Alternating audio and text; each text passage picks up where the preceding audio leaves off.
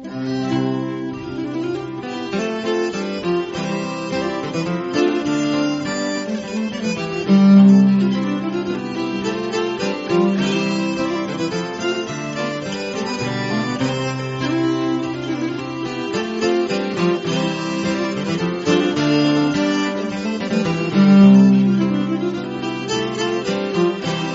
9.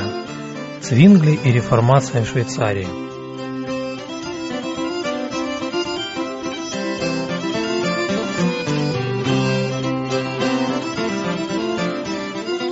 Избирая орудия для осуществления реформации, Господь руководствовался теми же соображениями, что и при основании церкви. Небесный Учитель прошел мимо великих мира сего, знатных и богатых людей, которые привыкли к почету и лести. Упоенные своим высоким положением и превосходством, они никогда не смогли бы понять нужды простого народа и стать соработниками кроткого мужа из Назарета. Слова «идите за мной, и я сделаю вас ловцами человеков» были обращены к неграмотным галилейским рыбакам. Это были простые и любознательные люди.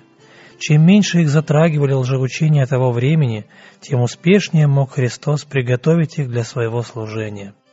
Так было и во дни Великой Реформации.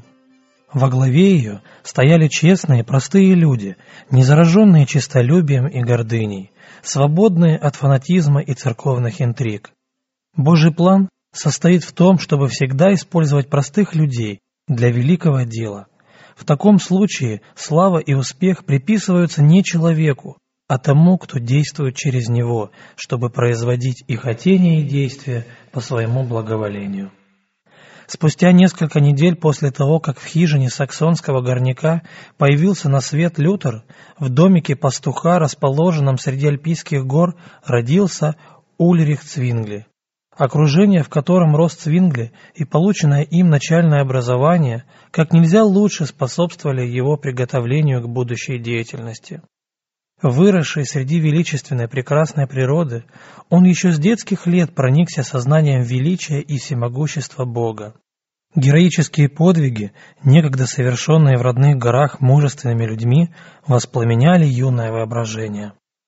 Благочестивая мать рассказывала ему некоторые события библейской истории, самым старательным образом выбранные ей из бесчисленных церковных преданий и легенд. С живым интересом слушал он о великих подвигах патриархов и пророков, о палестинских пастухах, услышавших ангельскую весть о младенце из Вифлеема и о голгофском страдальце. Отец Цвингли, подобно отцу Мартина Лютера, очень хотел, чтобы его сын получил образование, и в раннем возрасте мальчику пришлось расстаться с родными горами и долинами. Он быстро развивался, и вскоре в семье возник вопрос о серьезном образовании. 13-летнего мальчика отправили в Берн, в одну из лучших школ Швейцарии.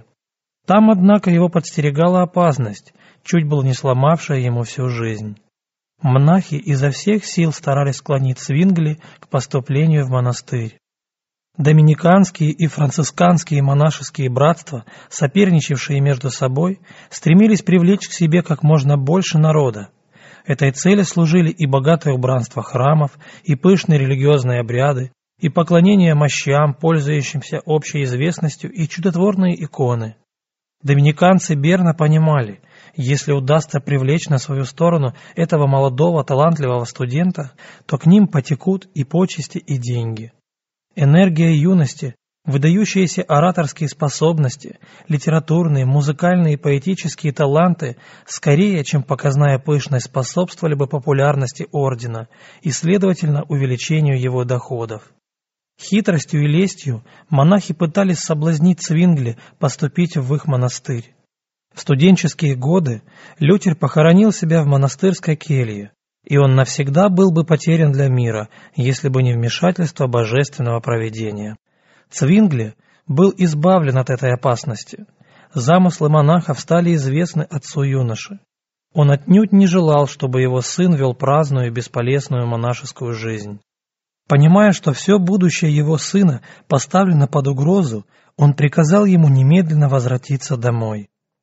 Цвингли повиновался, но оставаться в родном селении он уже не мог, и вскоре отправился продолжать свои занятия в Базель. Там он впервые услыхал благую весть о благодати Божией. Виттенбах, учитель древних языков, изучая греческий и еврейский, познакомился и со Священным Писанием, а уже через него божественный свет был распространен и среди студенчества. Он внушал молодым людям, что есть истина куда более древняя и возвышенная, чем учение философов и богословов. Эта древняя истина состоит в том, что только смерть Христа может искупить грехи грешника. Эти слова оказались для Цвингли первым лучом света, предвестником зари. Вскоре Цвингли получил первое назначение и оставил Базель. Первым его поприщем стала церковь в Альпах, вблизи его родного селения. После того, как Цвингли принял сан священника, он безраздельно посвятил себя исследованию божественной истины, ибо прекрасно понимал, говорит один из его современников, как много должен знать тот, кому доверили пасти стадо Христова. Чем больше он постигал Писание, тем отчетливее видел разницу между библейскими истинами и заблуждениями Рима. И он подчинил себя Библии как Слову Божьему, единственно непогрешимому и надежному руководству. Он понимал, что эта книга истолковывает сама себя. Он не осмеливался искать в Писании подтверждение ранее сформулированным доктринам, а считал своим долгом понимать все так, как написано. В процессе изучения Библии он не прибегал за помощью никому, кроме Святого Духа, ибо был убежден, что он дастся всем ищущим его сердечной молитвой. «Священное Писание, — говорил Цвингли, — дал нам Господь, а не человек, и тот, кто просвещает всех, поможет тебе понять все от него исходящее. Слово Божье не может ошибаться. Оно открывает себя людям, освещает душу всей полнотой спасения и благодати, утешает ее в Господе и смиряет ее, так что, забывая о себе, душа обращается к Богу».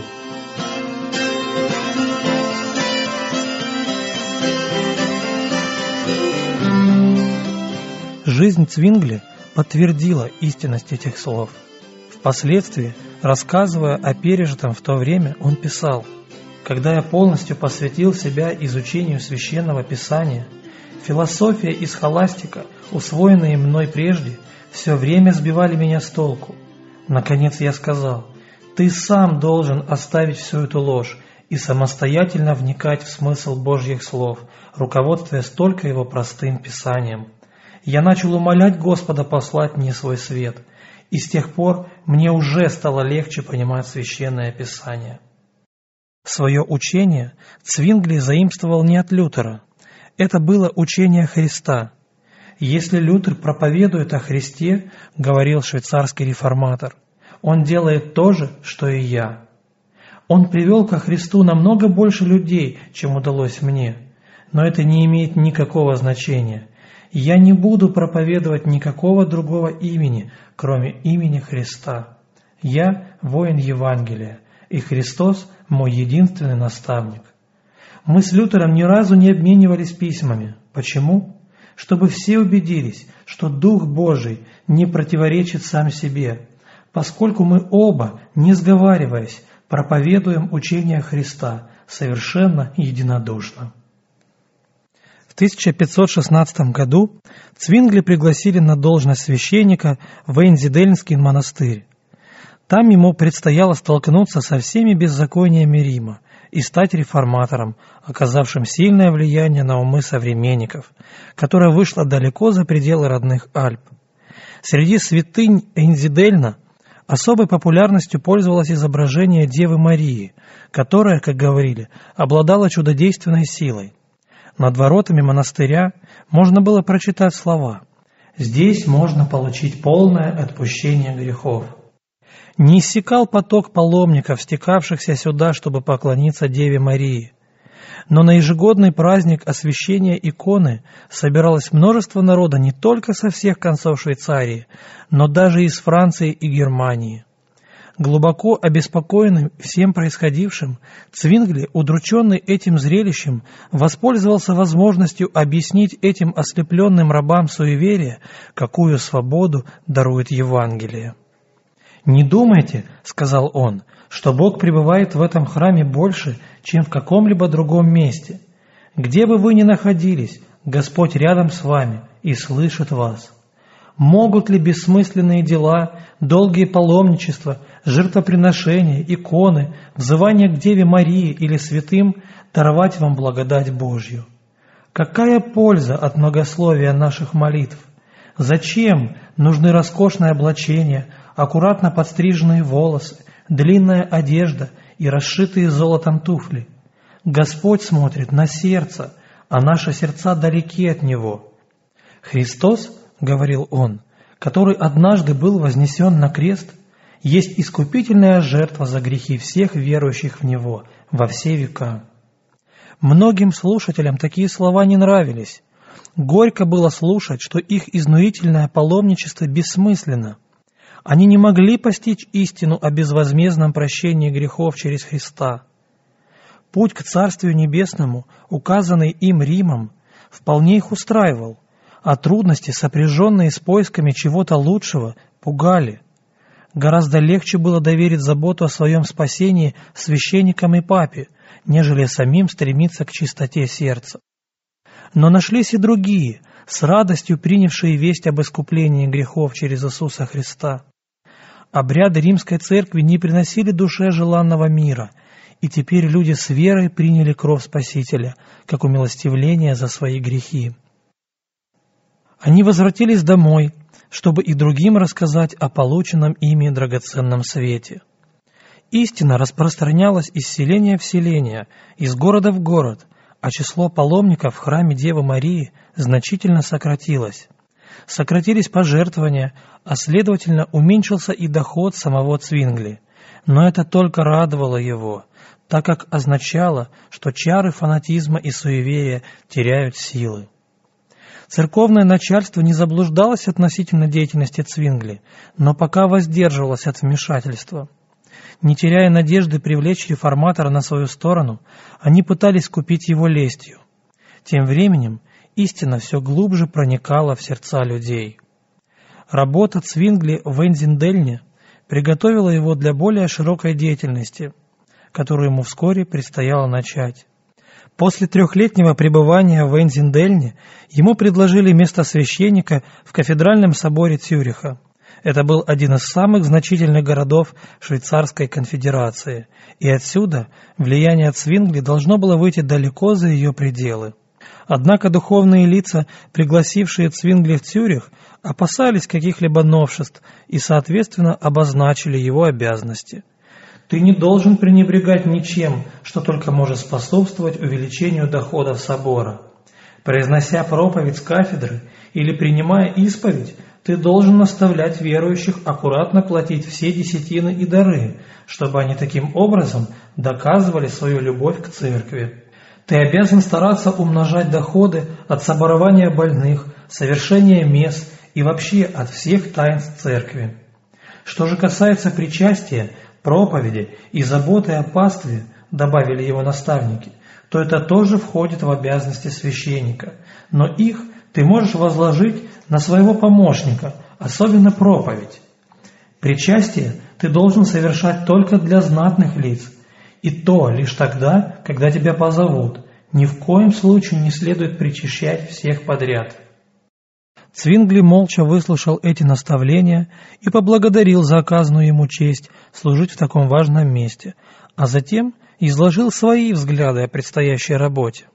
«Жизнь Христа, — сказал он, — слишком долго была сокрыта от народа. Я буду проповедовать по Евангелию от Матфея, руководствуясь только Священным Писанием. Буду объяснять его глубину, сравнивая отдельные места, и в постоянной горячей молитве просить о том, чтобы Господь вразумил меня. Я буду служить только во имя славы Господа, Его единородного Сына и для настоящего спасения душ и назидания их в истинной вере». Некоторым священникам не понравились намерения Цвингли, и они пробовали разубедить его, но он остался непоколебим, отклонив все упреки в нововведениях и утверждая, что действует теми методами, которыми издавна пользовалась Церковь.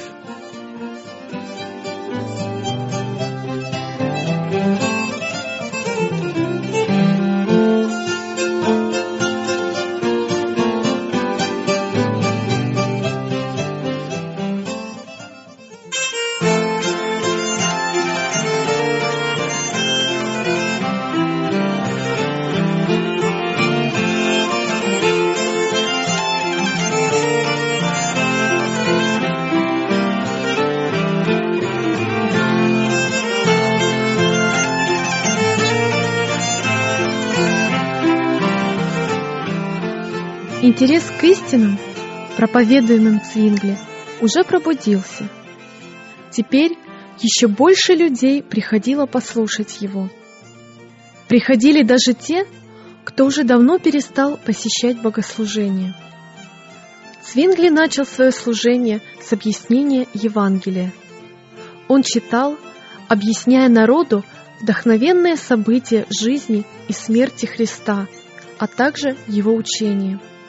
И здесь, как Энзидельне, он проповедовал Слово Божье как единственно непогрешимый авторитет и смерть Христа как единственную совершенную жертву.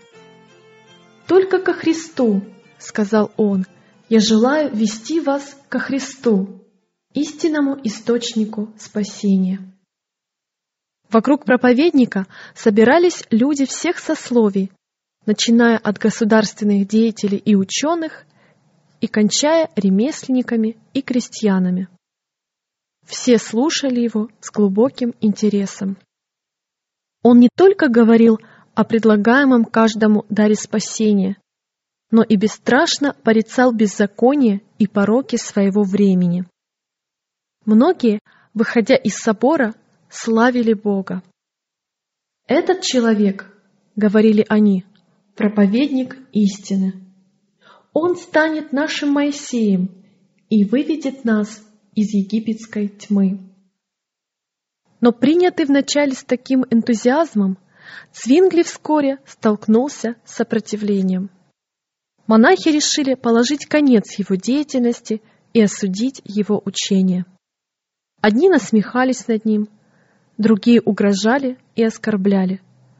Но Цвингли переносил все терпеливо, повторяя: «Если мы желаем обратить грешников ко Христу, то должны на многое закрыть глаза». Как раз в то время дело реформации получило неожиданную поддержку.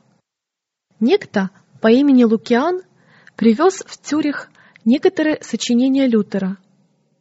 Он был послан из Базеля человеком, сочувствующим идеям реформации и полагавшим, что продажа этих книг может послужить могучим средством распространения истины. «Реши сам, — писал он Цвингли, — если мой посланец достаточно благоразумен, то пусть отправится к швейцарцам, из города в город, из деревни в деревню и даже из дома в дом с книгами Лютера, а особенно распространит объяснение молитвы Господней, написанной для мирян. Чем больше людей будут знать об этом, тем больше экземпляров будет продано». Так свет проник в страну. Когда Господь собирается разбить оковы невежества и суеверия, сатана начинает действовать активнее, чтобы погрузить людей в беспросветный мрак и сделать более прочными цепи греха. В то время, как в различных странах появились люди, указывавшие народу на возможность прощения и оправдания через кровь Христа, Рим с новым рвением начал расширять свой рынок, предлагая людям во всех христианских странах прощение за деньги. Каждый грех имел свою определенную цену, и людям предоставлялась свобода совершать преступления, лишь бы только пополнялась церковная казна. Таким образом, возникли два движения. Одно предлагало прощение грехов за деньги, другое предлагало прощение грехов через Христа. Рим дозволял грех и делал его источником своей наживы. Реформаторы осуждали грех и указывали на Христа как на жертву умилостивления и избавителя. В Германии продажа индульгенций была поручена доминиканскому ордену и осуществлялась под руководством бесчестного Тецеля. В Швейцарии эта торговля находилась в руках францисканского ордена и возглавлялась Самсоном, одним из итальянских монахов. Самсон уже сослужил добрую службу церкви, собрав в Германии и Швейцарии огромные суммы денег для папской казны. Теперь он ездил по всей Швейцарии, привлекая к себе огромные толпы людей, обирая бедных крестьян и получая щедрые дары от богачей. Влияние реформы привело к резкому сокращению продажи индульгенций, хотя она все еще продолжалась. Цвингли был еще в Энзидельне, когда Самсон появился в соседнем городе со своим товаром. Как только реформатору сообщили об этом, он немедленно отправился в путь, чтобы помешать Самсону. Им не довелось встретиться, но Цвингли столь успешно разоблачал замыслы Самсона, что тот счел за лучшее удалиться в другие области Швейцарии. В Цюрихе Цвингли продолжал ревностно выступать против торговли индульгенциями. И когда Самсон приблизился и к этому городу, представитель городской ратуши посоветовал ему не переступать городской черты. С помощью всевозможных уловок Самсону удалось получить разрешение на вход, но не продав ни одной индульгенции, он был выслан из Цюриха и вскоре покинул пределы Швейцарии. Особенный размах приобрела реформация в 1519 году, когда вся Швейцария была поражена эпидемией чумы, которую называли «черной смертью». Столкнувшись лицом к лицу со смертью, многие осознали, как ничтожны и бесполезны жалкие листочки об отпущении грехов, купленные ими. Душа жаждала твердого основания для своей веры. Цвингли не избежал ужасной болезни. Его состояние было настолько тяжелым и безнадежным, что распространился слух о его смерти. Но и в час испытания надежда и мужество не покинули реформатора. Он с верой взирал на Голгофский крест, во всем полагаясь на искупительную жертву Христа. Вырвавшись из объятий смерти, он принялся еще пламеннее проповедовать Евангелие. Слова его звучали с необычайной силой. Люди радостно приветствовали своего любимого учителя, который уже побывал на краю могилы. Выхаживая больных и заботясь об умирающих, они, как никогда раньше, сознавали цену Евангелия. Изучая Священное Писание, Цвингли еще глубже начал постигать истину, заключенную в нем, и с еще большей полнотой пережил возрождающую силу этой истины. Грехопадение человека и план искупления — вот темы, к которым он неизменно обращался. «В Адаме, — говорил он, — мы все умираем под тяжестью своих беззаконий, обреченные на вырождение и осуждение. Христос приобрел для нас вечное искупление. Его страдание — это вечная жертва, принесенная ради исцеления души и удовлетворяющая божественное правосудие в отношении всех тех, кто с твердой и несокрушимой верой уповает на нее». Вместе с тем Цвингли подчеркивал, что благодать Божья не дает людям свободы грешить. Где есть вера в Бога, там есть и Бог. Где есть Бог, там есть и горячее желание делать добрые дела.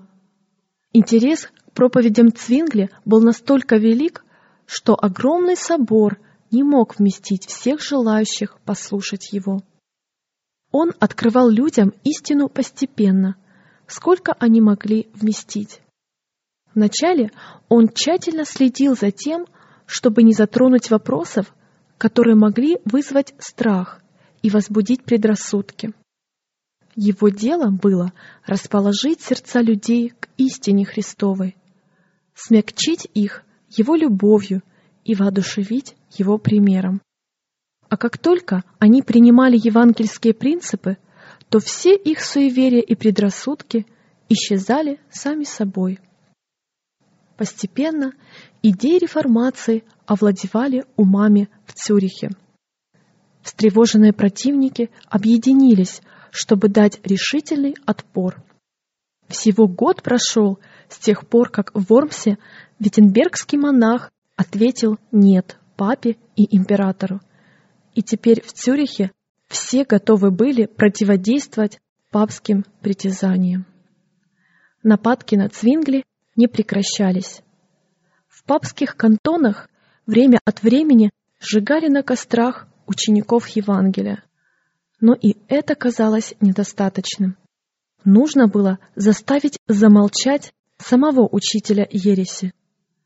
Константский епископ послал 3 представителей в Совет Цюриха, обвинивших Цвингли в распространении учений, подстрекающих народ нарушать церковные законы и угрожающих таким образом покою и благоденствию всего общества.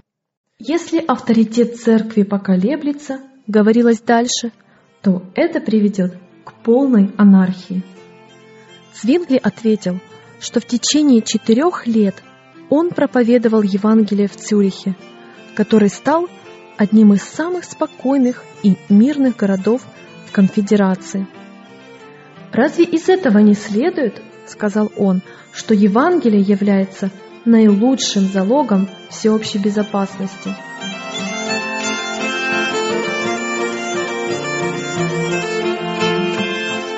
Посланцы епископа убеждали членов Совета в том, что без церкви нет спасения. Цвингли ответил, «Пусть это обвинение не пугает вас. Основание церкви – та же скала и тот же Христос, который нарек Симона Петром, потому что тот открыто исповедал его. Во всяком народе любой человек, который от всего сердца верит в Иисуса, принимается Богом. Такие люди и составляют церковь, без которой нет спасения». И в результате этого совещания один из представителей епископа принял реформаторскую веру. Совет отказался предпринимать какие бы то ни было меры против Цвингли, и Рим приготовился к очередной атаке. Извещенный о замыслах своих врагов, реформатор воскликнул: «Пусть они делают свое дело. Я боюсь их так же, как нависшая над морем скала боится волн, разбивающихся о нее». Старания папистов способствовали лишь дальнейшему продвижению того дела, против которого они боролись. Истина продолжала распространяться. В Германии ее приверженцы, опечаленные исчезновением Лютера, снова воспрянули духом, услышав об успехе евангельской вести в Швейцарии. По мере развития идей реформации в Цюрихе произошли заметные перемены в жизни людей. Сократилось количество преступлений, в обществе воцарились согласие и порядок. «Мир поселился в нашем городе», — писал Цвингли. «Здесь нет ссор, лицемерия, зависти и раздоров. Откуда может прийти подобное согласие, как не от Господа и нашего учения, дарующего нам плод мира и благочестия?» Победы, одержанные реформацией, заставили папистов с еще большей энергией и ожесточением приняться за ее уничтожение. Видя, как мало удалось добиться преследованием Лютера и его сторонников в Германии, они решили победить реформаторов их собственным оружием. Было решено устроить диспут и пригласить на него Цвингли, заранее обеспечив победу папистов на диспуте правильным выбором места его проведения и состава судей. Только бы удалось заманить Цвингли к себе. Тогда они ни за что не выпустят его из своих рук. Они рассуждали так: если удастся заставить замолчать руководителя, то движение быстро потерпит крах. Однако это намерение они тщательно скрывали. Диспут был назначен в Бадене, но Цвингли не появился на нем. Совет города Цюриха, догадываясь о коварных замыслах папистов и помня о кострах, на которых паписты сжигали вестников Евангелия в своих кантонах, не разрешил своему пастору подвергать себя опасности. В Цюрихе он готов был встретиться с любым представителем Рима, но ехать в Баден, где только что пролилась кровь мучеников за истину, означало идти на верную смерть. Интересы реформации защищали Эколампадиус и Хаммер, а римское духовенство представляли известный доктор Эк с целой свитой ученых и прилатов. Хотя Цвингли и не присутствовал на диспуте, его влияние ощущалось. Паписты сами назначили секретарей, а всем остальным было запрещено вести записи под угрозой смерти. Но несмотря на это, Цвингли ежедневно получал точный доклад обо всем происходящем в Бадене. Один из студентов, присутствовавших на диспуте, каждый вечер записывал все аргументы сторон. Двое других доставляли эти записи и письма Эколампадиуса в Цюрих. В ответных посланиях реформатор высказывал свои пожелания и советы. Ответы он писал ночью, а утром студенты уже возвращались в Баден. Чтобы не вызвать подозрения у стражи, стоящей у городских ворот, они носили на голове корзины с домашней птицей и беспрепятственно проникали в город. Так боролся Цвингли со своими коварными врагами. Размышляя бессонными ночами, отправляя послание в Баден, писал Миконий, он сделал больше, чем если бы лично дискутировал со своими врагами. Паписты, предвкушая близкую победу, прибыли в Баден в роскошных одеяниях, украшенных драгоценностями. Они окружили себя роскошью, питались самыми изысканными блюдами и пили самые тонкие вина, облегчая бремя духовных обязанностей пирами и различными удовольствиями. Как же не походили на них реформаторы, которые в глазах народа немногим отличались от нищих. Скромная еда отнимала у них очень мало времени. Хозяин дома, где остановился Эколампадиус, заглядывая к нему в комнату, всегда заставал его за чтением или молитвой. Немало изумляясь, он вынужден был признать, что этот еретик очень благочестивый человек. Во время диспута Эк, исполненный высокомерия, взошел на великолепно украшенную кафедру, в то время как скромный Эколампадиус в бедной одежде занял отведенное ему место напротив своего противника на грубо обтесанной скамье. Громкий голос и безграничная самоуверенность никогда не изменяли Эку, а блеск золота и слава еще более воодушевляли его, ведь защитнику веры было обещано щедрое вознаграждение. Когда же, наконец, иссяк поток его красноречивых доказательств, он прибег к оскорблениям и даже проклятиям. Скромный и не уповающий на свою силу Эколампадиус избегал спора и начал с торжественного признания. «Я не признаю никакого другого мерила, кроме Слова Божьего». Хотя он говорил мягко и вежливо, тем не менее в нем была заметна непреклонная воля и большой ум. В то время как римское духовенство по своему обыкновению ссылалось на авторитет обычаев и преданий церкви, реформатор твердо придерживался священного писания. «Традиция, — сказал он, — не имеет силы в Швейцарии, если только она не закреплена в Конституции. Но что касается вопросов веры, то здесь нашей Конституцией является Библия». Бросавшаяся в глаза разница между участниками диспута не осталась незамеченной.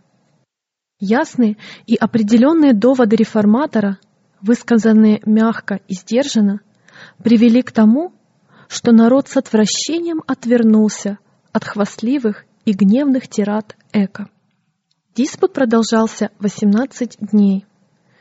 После его окончания паписты самонадеянно объявили, что победа осталась на их стороне. Большинство депутатов поддержали Рим, и Сейм, признав реформаторов побежденными, постановил, что они вместе с Цвингли отлучается от церкви. Но впоследствии стало ясно, кто одержал победу. Диспут в Бадене стал сильным толчком в распространении протестантизма, и через самое короткое время такие крупные города, как Базель и Берн, перешли на сторону реформации.